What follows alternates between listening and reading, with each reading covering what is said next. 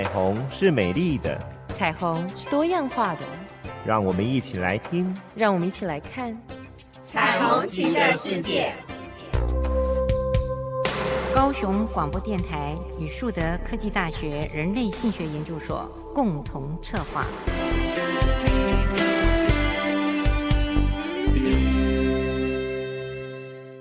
我是主持人林燕青，欢迎收听高雄广播电台 AM 一零八九 FM 九十点三彩虹旗的世界。今天呢，呃，是要跟各位谈一下，呃，目前呢，像我们的讯息不再写字了，所以像简讯啊这样子的行为，在我们的青少年广为流行，因为大家会用 WhatsApp APP、用 Line 啊、用简讯。那这样子的一个讯息呢，其实呃，它的普遍性到底有多高，带来的影响到底是什么？我也很想在今天的节目里头跟大家一起分享。不止青少年，包含我们呃成年人的简讯的盛行率到底有多高？呃，这份研究呃，这份研究是在呃二零一八年，今年二零二一年嘛啊、哦、四月，针对着。多数的成年人，这些的成年人当然是指年轻的成年人，高于十八岁，在二十九岁之间，呃，做了一万八千一百二十二名这样子的一个调查，发现呢，其中呢有百分之三十八点三，呃，会做传送讯息，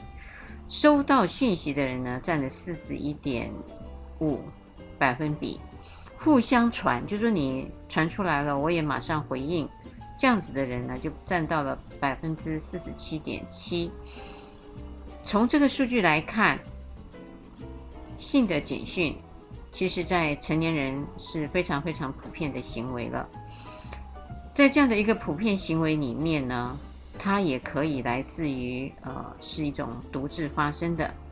当然，它也会成未来表达性行为的工具之一，可以在这个简讯上面示爱，或是写一些呃露骨的字眼给对方。如果我们的青少年在这样子的一个盛行率的状况下，因为每一个人都有一只手机，所以这时候呃就会养成了这种习惯。到时候这一群的青少年跟这些的年轻的。成年人在没有经过同意的情况下，把这样的性的简讯传送出去了，有没有可能呢？我相信收音机身边的朋友们都应该会收到，自以为跟你很熟悉了，所以网络上有一些荤的笑话，还有一些的图案，不经意的或是有意的，它都会传过来，这样子。在青少年跟成年人的比例到底有多少呢？其实不相上下哎，在青少年有百分之十二这样子的人群会做这件事，这些年轻的成人呢，呃，会占到百分之十五。当我们呢接收到的人呢，第一个反应会是什么？呃，其实我也曾经收过，如果不是很熟悉的人，或是好朋友。你会觉得那是一种骚扰，甚至呢，你会觉得非常的尴尬，尤其是女性收到了这样子的简讯，她会很讨厌。有时候为了顾及对方的颜面呐、啊，还有不想破坏这个关系，这是女性在整个处理人际关系上跟问题上，她会着重和平，不想要破坏关系，所以不会一下子。就在简讯里面说我不喜欢，呃，请你以后不要传。刚开始的时候几乎不会用这样子的话语就传送出去，而是经了好几次，因为你默不吭声嘛，而且有已读，对方就认为你是可以接受的。接下来它的频率就会越来越高了，这样子听起来好像这些的性简讯。是坏的影响比较大，事实上也不尽然。为什么？在现代的一个约会文化的调情里面呢，是有趣的。为什么？因为信简讯或是用这些的交友软体的媒介，它会呃造成一种情境上的浪漫，而且可以增温啊。比如说，呃，我现在见不到你嘛，可能还是在工作或是在一些的场合，我就可以利用空档的时间，看到你传过来的很有趣，呃，挑逗的字眼或是一些的图案，我可能会心的一笑之后，我马上回答了你，哎呀，很有趣，很有意思，嗯，太撩人了啊。对方收到这样子的回应的时候，他也觉得嗯不错啊，我出去的这些的图案跟字眼，有引起了我的伴侣正向的回馈。正向的回馈就是他们也不高兴，他们也觉得是骚扰。通常在这样子的发出呢，是男性的主动性会比女性要来得高哦，这是不争的事实。女性一般而言，她比较不太敢呃。自己主动的去从事这些行为，因为担心的跟文化所想象的一样，会被认为是呃淫荡的，甚至呢呃觉得她呃是要做一些什么性交易的买卖，怕会被误会，所以呢女性收到这些的性简讯呢，她负面的预期比较多，男性反而相反，他呢正面的预期比较大。曾经在二零一七年国外的一篇研究里头，也发现这些的性简讯对一般的女孩跟女人来讲是比较危险的。可是呢，对于男性来讲，它变得比较没有那么的危险。怎么说呢？在刚刚叙述的当下，我有说到它会有图案，这些图案可能会有相片，会有摄影，所以在双方。呃，浓情蜜意的时候，有可能就互相同意之下拍下的这些照片。那这些照片呢，可能呢，呃，都会存在双方的手机里面。男方呢，当然他就会趁此这个机会呢，思念的时候他会拿出来欣赏，甚至呢，他也可能呃可以解他的相思之苦。对女性而言，当然他也有这样子的功能，可是呢。会担心的就是，当这些的简讯讯息如果不小心的被揭露的话，它会是一个什么样的情景呢？曾经在美国的医学会的儿科期刊里面呢，他们呢就包含了一万一千零三百八十名的青少年，呃，做了这样子的一个研究。这个的年龄层呢，是以十一到十八岁作为研究的对象。它包含哪些国家呢？台湾现在目前还没做。呃，在美国、加拿大、欧洲、澳洲跟南非的呃年轻人，他们呢就从一百呃一千九百九十年，就一九九零年的一月，一直到二零一六年的六月，这么长的时间里头，他们发现呢，每一个青少年都会在一个未取得对方的同意下。就发出了这些，而且是转发了色情的简讯。男生和女生收到性简讯的比例其实都差不多哦，没有说男性收的比女性多，没有。当然，这些性简讯最大的危机呢，呃，就是散布了这些裸露的私密照片，还有这些的色情相关的图案跟言语。这一块，呃，为什么会认为对青少年来讲，在他们谈恋爱的时候，呃，他们没有搞清楚他们的危险，而互相的觉得好玩，也想做一些的留念，因此呢，都做了拍摄的动作，也做了一个传出跟接受的动作。对他们的浪漫关系，他们本来以为是可以增进他们的关系的，也可以增高他们的性欲的。可是呢，往往呃，不见得是只用在调情、跟朋友开玩笑、增进关系。从另外一个方面来说，如果对方是没有办法接受这种色情的简讯，反而呢，就会造成了是一个很大的干扰跟影响呢。什么干扰跟影响？我刚刚说过了，有可能就是觉得被骚扰了。或是觉得被侵犯了，而且这些的讯息还传播到自己不想要的人群里面，有些人还因为这样来威胁对方，可能呃不可以分手啊。对方如果提出要分手，拥有这些照片跟简讯的人，他们呢就会威胁对方说，恐吓对方，如果你要跟我分手，我就会把你曾经送给我转达来的一些调情的言语，还有你的一些私密照。那我就要传到你的好朋友族群，传给你的家人。这时候通常是男性恐吓女性的比例比较高，女性恐吓男性相对的比较少。那女性呢就会害怕哦，因为男性呢，他们呢就觉得我握有这些呃你的秘密，还有很重要的可以让你就范的工具，我就可以予求。予取，对于女性而言，身心造成的伤害其实是非常非常的大。她可能会碍于这样，呃，会妥协，甚至呢继续一段不愉快，而且呢非常不健康的关系。这个是在我们现在目前的社会里面，平常的报纸新闻，还有身边的好朋友，某些时候你都可以听到的。这样子的一个状况，当然，在这样的一个状况之下，可能有一些人会问我了，那怎么办呢？居然我们现在的手机、呃，电脑这么的方便，我们有没有可能去防范？在这里呢，我觉得当然是有可以去防范的。最棒的防范，我觉得分成两个部分来讲，一个部分就是呃，在于呃传简讯的人。传简讯，为什么说是传简讯的人也是一个很重要的一块？我们可能在教育上，必然的就要告诉这些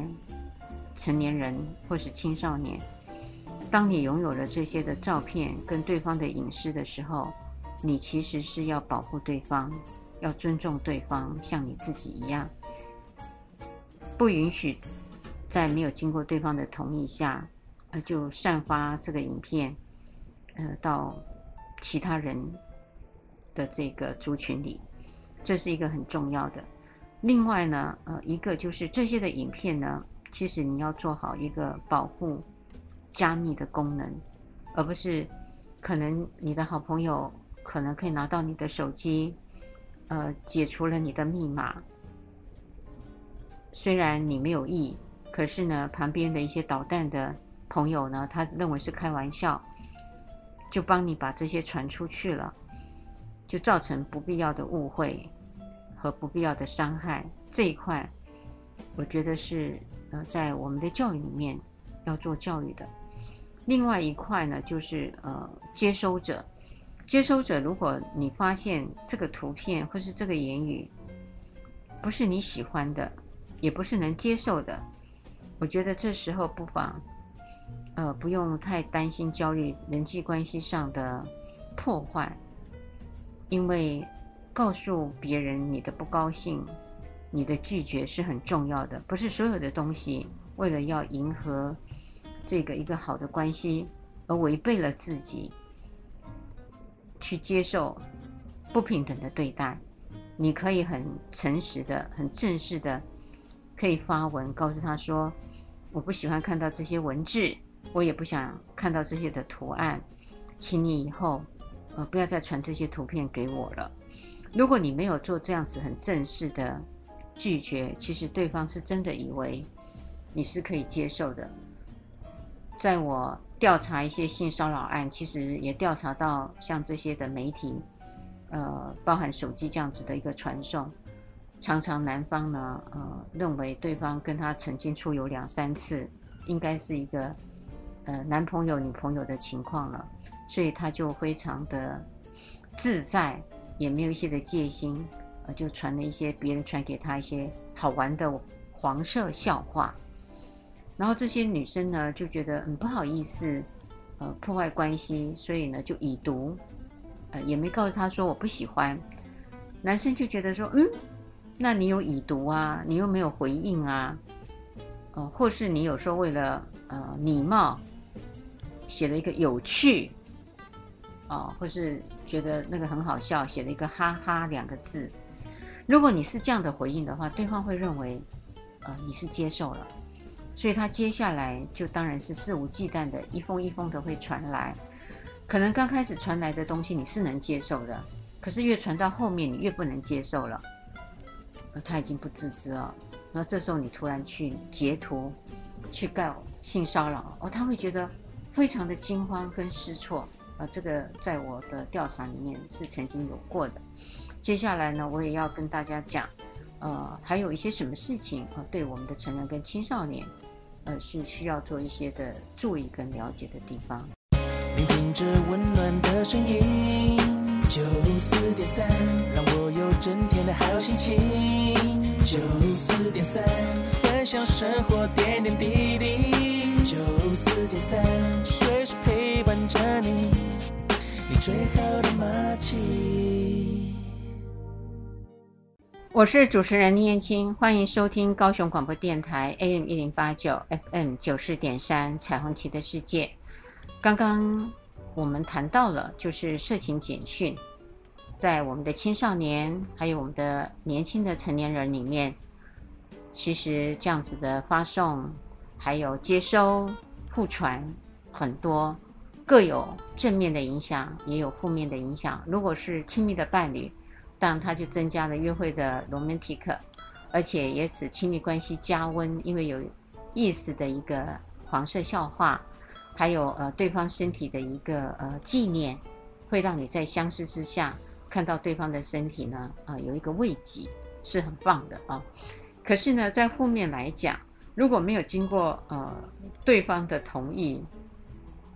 然后呢，你才这个交往。没有很深，算是表浅，一般朋友的阶段，很多的男性就会用试探的方式，去看看对方可不可以接受。如果这时候接受的人没有表达你不清楚，而且呢，拒绝的意愿，刚开始可能觉得这是呃小笑话，呃小小的一些呃议题，你。莞尔一笑过去了，对方会误认为你是可以的，所以他就加码了。加码的结果包含了呃更辛辣的文字，更辛辣的一些的照片，或是呃色情的影片。你发现简直是恶心啊，不能接受啊，不堪入目啊。你开始讨厌了，其实对方都不知道。突如其来的呃去截图告他性骚扰的时候，也会让对方觉得。很莫名其妙，呃，也是一个撞击。他觉得，哎，你都接受了啊，为什么这时候，呃，突然你又觉得不高兴了？那你前面的接受是什么呢？这个就是造成对方没有办法去辨别啊。所以，我们如果真的不想要有这些事情发生，接收者一定要做非常清楚的拒绝，告诉对方，啊，我们不宜。所以，不要说小事没有处理。就变成大事，都是一样的。我们都认为那是小小啊，星星之火啊。但是星星之火其实是可以燎原的哦，这是大家知道的成语嘛。因此我在前面的时间点有告诉各位听众说，呃，一个就是传送者自己要有一些很好的一个保护对方，而且呢，呃，应该是要有一个自己的节制力，呃，需要加密以外，也不要轻易的。呃，让这些的影片流露到其他人的手上。如果对方没有同意的情况下，也不能去偷拍，呃，对方的身体，这个也是很重要的。没，也包含了文字上的输送。那当然，接受者呢，我刚刚说的的教育要懂得去拒绝，很清楚的言语，不要害怕关系没有搞好，不和平。所以在这个地方，我就会强调。这样子的一个性教育是非常重要的，就是双方啊，双方，一个是发出讯息的人，一个是接收信息的人，跟互传讯息的人，大家都要有一个共识，那才有办法解决掉色情简讯带来负面的影响哦。当然，它有它的正面影响，就看你用在什么样的情况跟地方。也别忘了，每一个人的人格特质不一样，刚开始大家很。甜蜜的时候，恩爱的时候，这些是没问题的。可是有一天，呃，大家反目成仇了，呃，不要说反目成仇，没有情感了，或是也觉得不适合再走下去了，想要分手的时候，就有可能造成，呃，刚刚我说的，嗯，坏的影响出来了。你不知道对方是不是用这样子来胁迫你、要挟你、威逼你。好，那现在呢，我要再谈到，呃，其实，在青少年。里面呢，校园呢也会有一些的暴力行为，呃，像一些的霸凌，呃，这是非常普遍的哦。它包含了暴力，也包含了性侵犯。那这个部分呢，其实呃，在我们国内呢，也有很多很多的研究，嗯，都在做这样子的了解跟调查。其实都是在青少年，嗯，他们的认知上还有行为上，其实是没有想清楚的。我现在呢，先把呃国外的这个调查跟大家做报告。虽然在西方国家，呃，感觉起来性很开放，但是也不尽然。其实他们这样子性犯罪的高危险群，呃，是会存在的。其实，在美国的健康学会用全国的呃大学的健康评估做了一个，他们的调查都很大，七万一千四百二十一名的学生。呃，做了一个随机的抽样调查的结果，呃，就发现啊，呃，其实呃，这个在性侵害上呢，呃，包含了这些的呃多元性别取向的人，还有他们的种族哦，其实都是在这一块里面比较容易被暴力，而且是性侵害的。当然，跟他们缺乏呃有自己的保护能力也相当的有关系。而且这些学生呢，性犯罪的动机哦的接触呢，其实跟学校的活动息息相关。为什么呢？因为在学校里面哦，他们有很多呃包含静态的活动跟动态的活动。那静态的活动呢，就像学术的活动哦，像学校的自治会啊。呃，还有一些的乐队啊、俱乐部啊，那动态的活动呢，就包含体育的活动。在这里呢，呃，他们很清楚的就是说，这些为什么学校的体育活动成为呃学校暴力受害者的几率反而是少的？可能大家会想说，哎，应该是体育活动在外面，呃，学生很容易吧？刚好相反，为什么？因为他们呢，在体育活动的时候，其实都有老师在做。旁边的监督，因为他要教你怎么去踢足球啊、打篮球啊、排球啊，一些的撑杆跳远等等活动，其实这些教练都是在旁边的，所以这些的监督也造成了学生要做暴力、跟性侵害这样的行为呢，他反而是不容易的啊、哦，是是这样子的关系。反而静态的活动呢，学术型的活动，大多数都是学生自己发起的，没有老师在场做监督。那学生呢，如果当中有一群，呃，霸凌别人的人，呃，他们会成为一个团体。霸凌别人的人，他们会认为，呃，他们自己是呃很强的，而且呢，他会纳，呃，自己相同的，不会跟自己作对的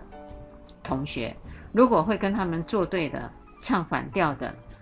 嗯，在体型上弱小的，甚至呢，呃，是这个嗯资源比较少的一群，他们呢就会集体啊、就产生了对他们做一些的霸凌啊、呃，也就是暴力的行为。然后在这样的团体的意识形态下，出手去做暴力啊、虐待同学这样子的氛围，他们不见得。认为是错的，因为他有的人不参加，反而会被这个团体认为，呃，他会泄密，所以他有可能也在这个团体里头变成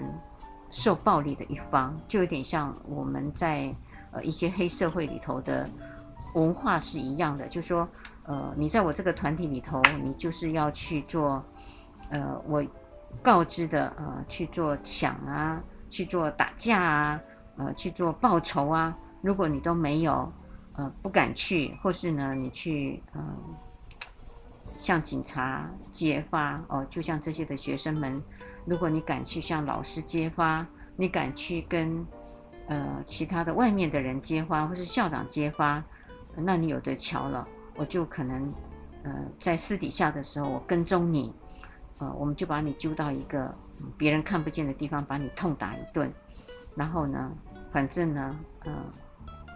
别人也抓不到我，你只是会越来越受害。这就是在暴力的团体里边，他们制造的一种规范。迫使这些人呃一定要跟随，不然他们也一样会被同等的对待。那这些受到暴力的人呢？你你们会认为说，那他们应该可以去告诉老师啊，呃，告诉学校的领导者啊，告诉家长啊，哦，常常在做了解的情况里头会发现呢，呃，其实这些的家长。普遍而言也是弱势的，就是他可能在他的社经地位上是是没有资源的、不够的，而且是穷困的啊。一般而言呢啊，呃，家长呢有时候会觉得是呃自己的孩子呃可能人际关系没有搞好，呃他也没有能力解决孩子的问题，孩子有时候也怕把这些事情回去报告自己的父母的时候，又引来了父母的责备。或是父母呢更难过，因为父母没有办法处理，可能这些伤害别人的孩子的父母的背景非常的强，呃，到时候呢，呃，虽然这些的家长真的去学校做了这样的告知了，那当这些老师呢，呃，有可能也会调出对方，因为你要有证据嘛，啊、哦，你要有能够把它拍摄下来说，你被打是被这一群人打的。可是你被打的当下，你是不可能拿起手机拍当下的活动的，因为他一定会把你的手机踩烂，而且使你没有证据，而且是你在落单的时候去欺负你。他们的这一群人呢，因为都跟他们有一样的想法、一样的动机，所以他们也不会有一个见义勇为的人，呃，可以去帮忙帮你偷侧录。这些的证据，所以反而呢，嗯，你会变成是没有证据的哦。因为就算是老师把这一群，呃，你认为伤害这个孩子、这个同学的人叫来，可是这群伤害同学的人就一副表现得很无辜的样子，他就会说：“我没有啊，我哪有？我不知道啊，我不清楚啊。”甚至呢。呃，这些后面的家长，如果当知道要去处罚的时候，他们也会动用他们的所有的人脉、权力还有资源，呃，要学校呢，呃，一定要摆平，不可以把这个消息泄露出去。因此呢，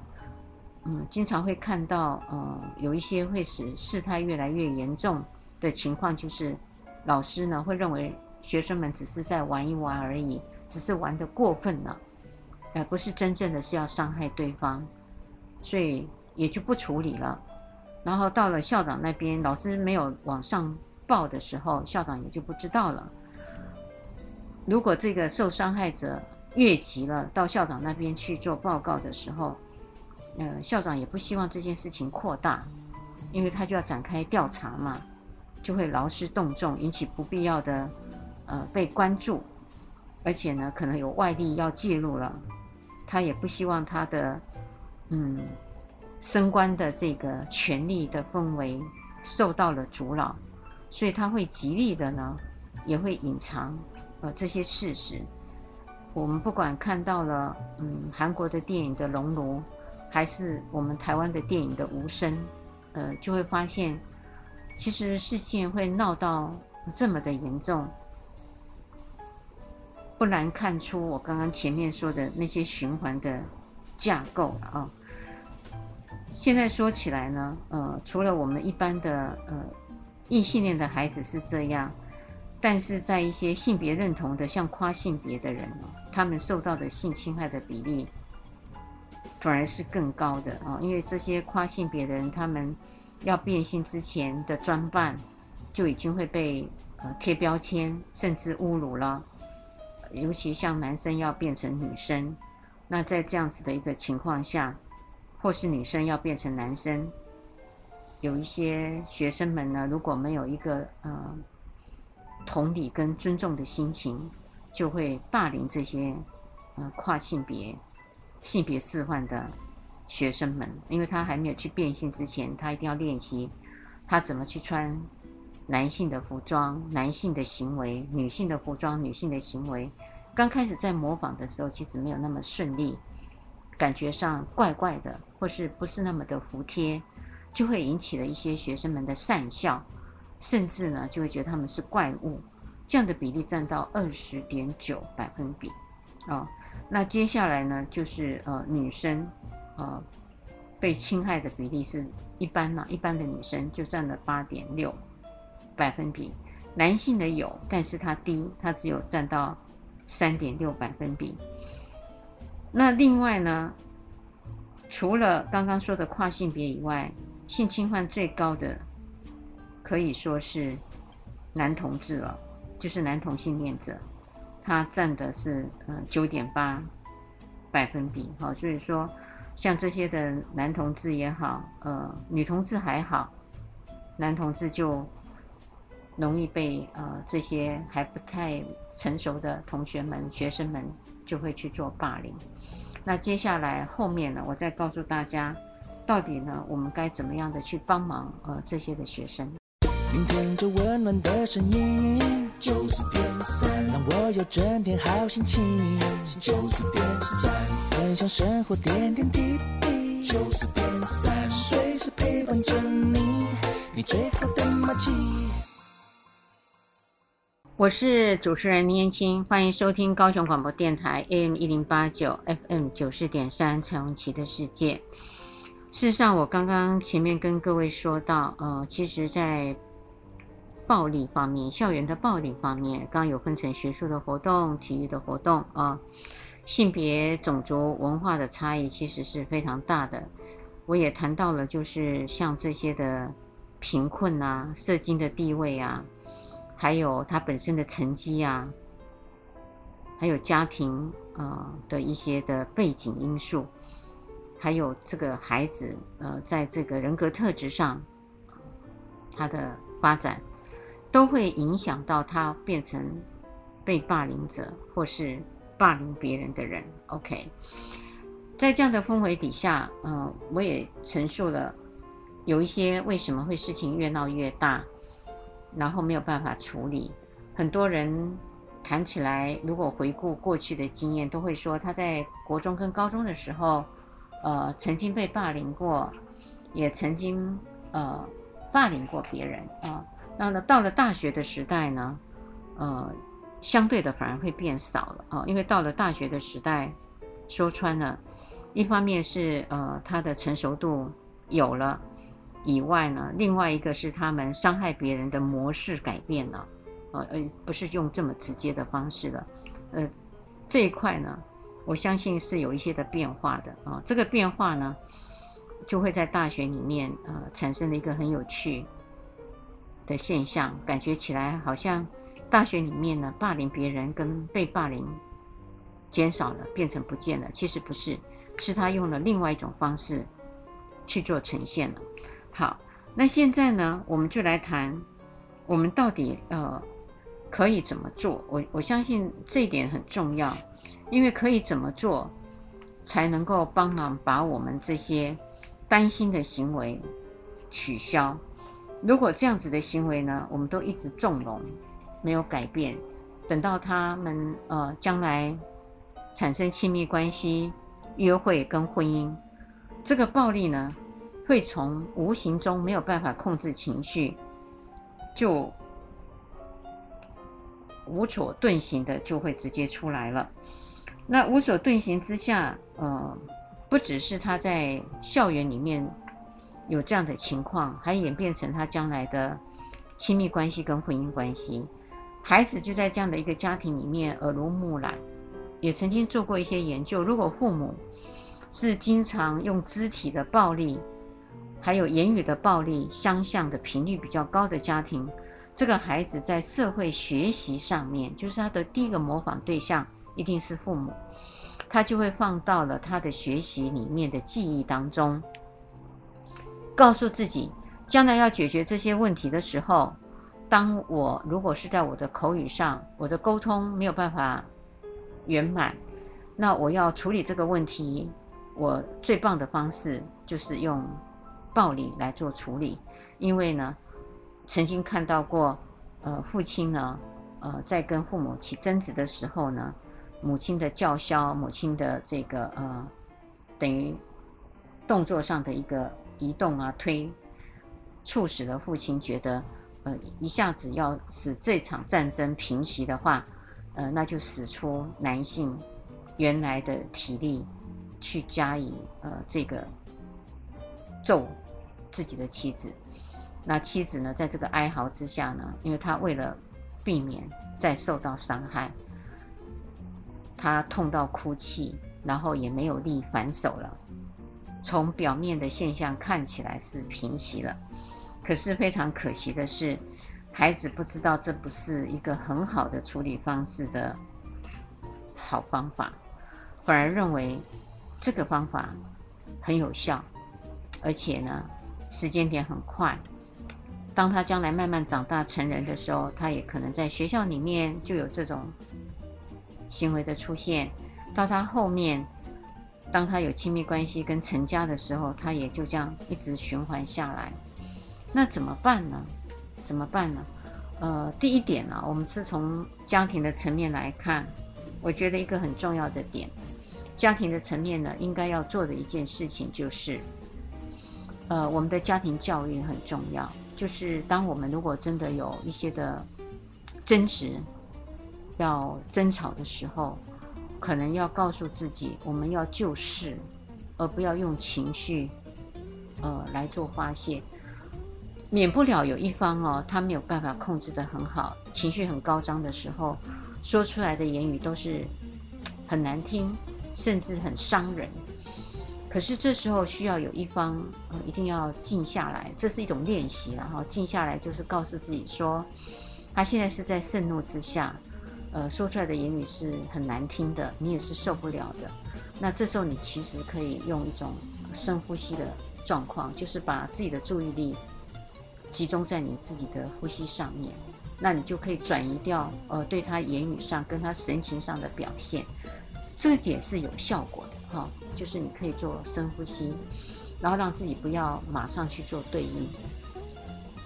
保持沉默，保持沉默，不要马上就做呼应。然后沉默了以后呢，呃，让对方呢，因为对方其实他会有一个点会停下来，他不会一直叫嚣很久，因为他的精力、啊。是有限的哈，除非他是，呃，我觉得已经是有病的人。什么叫有病的人？就是酗酒、嗑药的人。那这样的人，你就没有办法用这种方式来对应他，因为他是疯狂的。他看到你没有反应，然后呃很冷静的时候，他反而是越暴躁的、越愤怒的，可能你受到的伤害是更大的。如果是真的是这样的情况的话，你要赶快选择逃跑、远离、去求救，而不是站在那里。呃，做深呼吸，你要看状况，而不是所有的方法都一致的。如果对方是已经是呃在身体上是有疾病的人，我说的疾病就是酒精的酗酒，还有嗑药，呃，或是他已经有是脑部的受伤害，他是没有办法控制情绪了。那这时候你是要选择赶快逃跑去做求救，而不要站在那里。被挨打哦，那如果他只是一般人，只是在那个情绪还没有办法平复之下口出恶言，然后如果你马上回应，那是火上加油。这时候就可以用深呼吸的方式，等他平静下来了，然后你再启开你的对话。当然你要用非常理智、就事论事的方法，呃，不要再去提起他刚刚的样子啊，把他过去的一些缺点啊，再重新的数落一遍。啊，那那也等于是没有意义了，啊、没有意义了。还有一个方式呢，呃、我觉得也很棒，也可以开始呃，在交往的时候呢，呃，让对方知道你的底线。就说，大家如果会有情绪不好，不能就事论事去讨论的时候，就先做一个协商跟承诺。呃，对方呢，如果没有办法控制好自己的情绪，他其实呃容许。另外一方可以当下离开这个现场，而不能够说呃他不对啊，就是呃，对方一直控制不了，一直在做怒骂嘛，那就还没有达到这样的情况，双方都还平和的情况，就要先谈。如果你有这样的情形的时候，呃，因为我也怕引起了我的情绪，没有把持住，我也对你做咆哮，那这个时候可不可以允许我先暂时离开一下？我我去街上散散步，呃，让让对方呢相隔一一些时间，互相做冷静。还有一个方式就是，当你有很多的怒意，你也很想揍人啊，这是在呃学校里面有些老师也会教的。呃，其实你可以呃拿一些比较柔软的东西啊，或是你如果家里有一些呃什么样子的一个呃呃拳击带也好啊哈，不要让你自己手受伤。你是可以把那个愤怒啊呃就发泄在这些呃不是真正的人身上。然后你也可以到一个空地上啊，当然不要去制造噪音，惊吓到邻居。可以大声的把你的怒吼呃宣泄，这也是一个方法哦，一个方法。情绪上其实有很多的途径，都可以让你自己可以把这个情绪控制下来。等到双方都安定了，也平稳了，那我们再来重启呃这个对话。那我相信，在这样的情况下也是很棒的。如果你觉得你怕，呃，这时候你还是没有办法，呃，在言语上做一个很好的说明，那不妨我们可以拿起纸跟笔，想要跟对方说的话，我们可以写在纸上面。写在纸上面有一个好处啦，呃，就是你会经过深思啊，哪一些话，呃，写的有点嗯，可能呢过分了。我们要做一些的修改，来修正。最棒的是谈到自己的心情，还有自己的受伤，然后让对方呢觉得原来他的那些的行为，呃，言语其实是使你们的关系深深的受到伤害。呃，然后你告诉他，你其实对这件事情的看法是什么？呃，不是、呃，他所想象的这样，做的一个非常清楚的说明。那些的来龙去脉也会让对方知道说，嗯，呃，其实你不是针对他的人，而是针对事情。那这些呢，我觉得在呃个人上面，在家庭里面，我觉得就可以做一个很好的练习。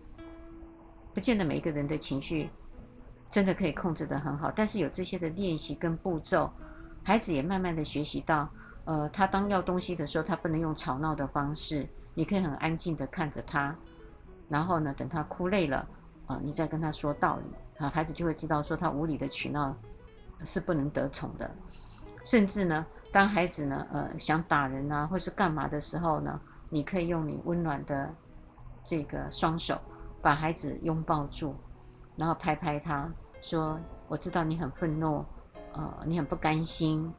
呃，我在这里，呃，你不用害怕。”那孩子呢，就慢慢的在这样子的一个。